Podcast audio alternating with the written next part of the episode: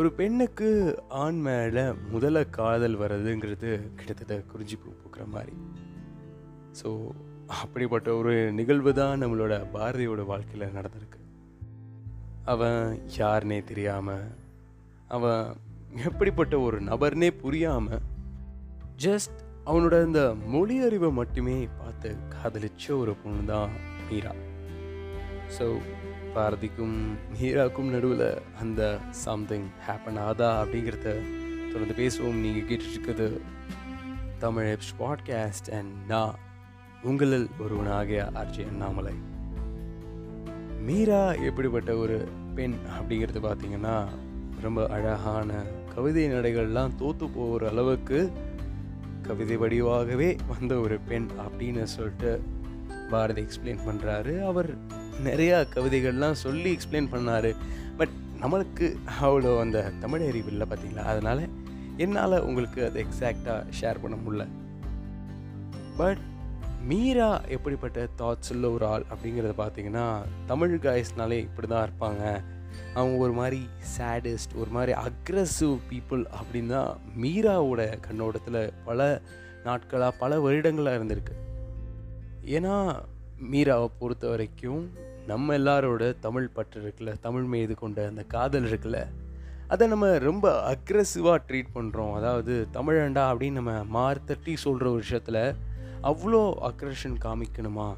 Like அவ்வளோ பற்றுமிக்க ஒரு விஷயமா அது? அப்படிங்கிற ஒரு கேள்வி மீராவோட தலையில் இருந்துகிட்டே இருந்திருக்கு.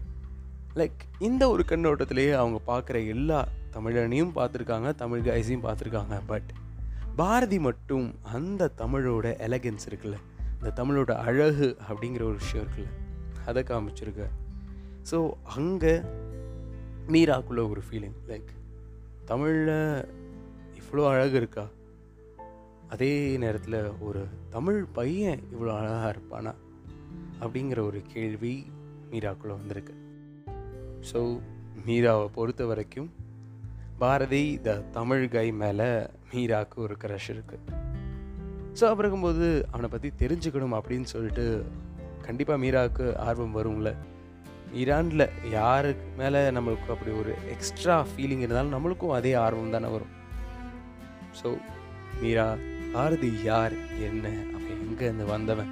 அப்படியான விஷயங்கள் எல்லாத்தையும் கொஞ்சம் கொஞ்சமாக கலெக்ட் பண்ண ஆரம்பிக்கிறான் இந்த ஒரு ப்ராசஸில் அவள் கிட்டத்தட்ட தன்னை ஒரு ஷேர்லாக் ஹோம் ரேஞ்சுக்கு நினச்சிக்கிறான் லைக் இந்த இடத்துல அவனை பற்றின ஜூஸியான விஷயங்கள் எதுவும் வரல. ஜஸ்ட் அவன் இந்த ஊர்லேருந்து வந்திருக்கான். இந்த மாதிரி அவனுக்கு ஒரு தமிழ் பற்று இருக்குது அண்ட் அது ஏன் என்ன அப்படிங்கிறதெல்லாம் அவளுக்கு தெரிய வரலை. ஸோ ஒரே வழி என்ன? பாரதி கிட்ட போய் பேசணும். அண்ட் பாரதி என்ன? அவன் யார் அப்படிங்கிற விஷயம்லாம் பாரதி மூலிமா மட்டுமே தான் தெரிஞ்சுக்க முடியும் அப்படிங்கிறது மீராக்கு புரியுது. ஸோ ஒரு நாள் பாரதியோட கிளாஸில் எல்லா பசங்களும் இருக்கும்போது வேறு ஒரு கிளாஸ் பொண்ணு வேறு ஒரு டிபார்ட்மெண்ட் பொண்ணு பாரதி கிட்ட வந்து லைக் ஹாய் நான் உங்ககிட்ட ஒரு விஷயம் பேச முடியுமா? அப்படிங்கிறத ஆங்கிலத்தில் கேட்குறாங்க ஸோ இதுக்கப்புறம் என்ன நடக்குது? மீரா என்ன கேட்குறாங்க எப்படி அந்த கான்வர்சேஷனை ஆரம்பிக்கிறாங்க? அப்படிங்கிறதெல்லாம் தொடர்ந்து பேசுவோம். நீங்கள் கேட்டிருக்குது தமிழ் ஹெப்ஸ்ட் பாட்காஸ்ட் அண்ட் நான் உங்களில் ஒருவனாக ஆர்ஜே அண்ணாமலை தான் பேசிகிட்டு இருக்கேன்.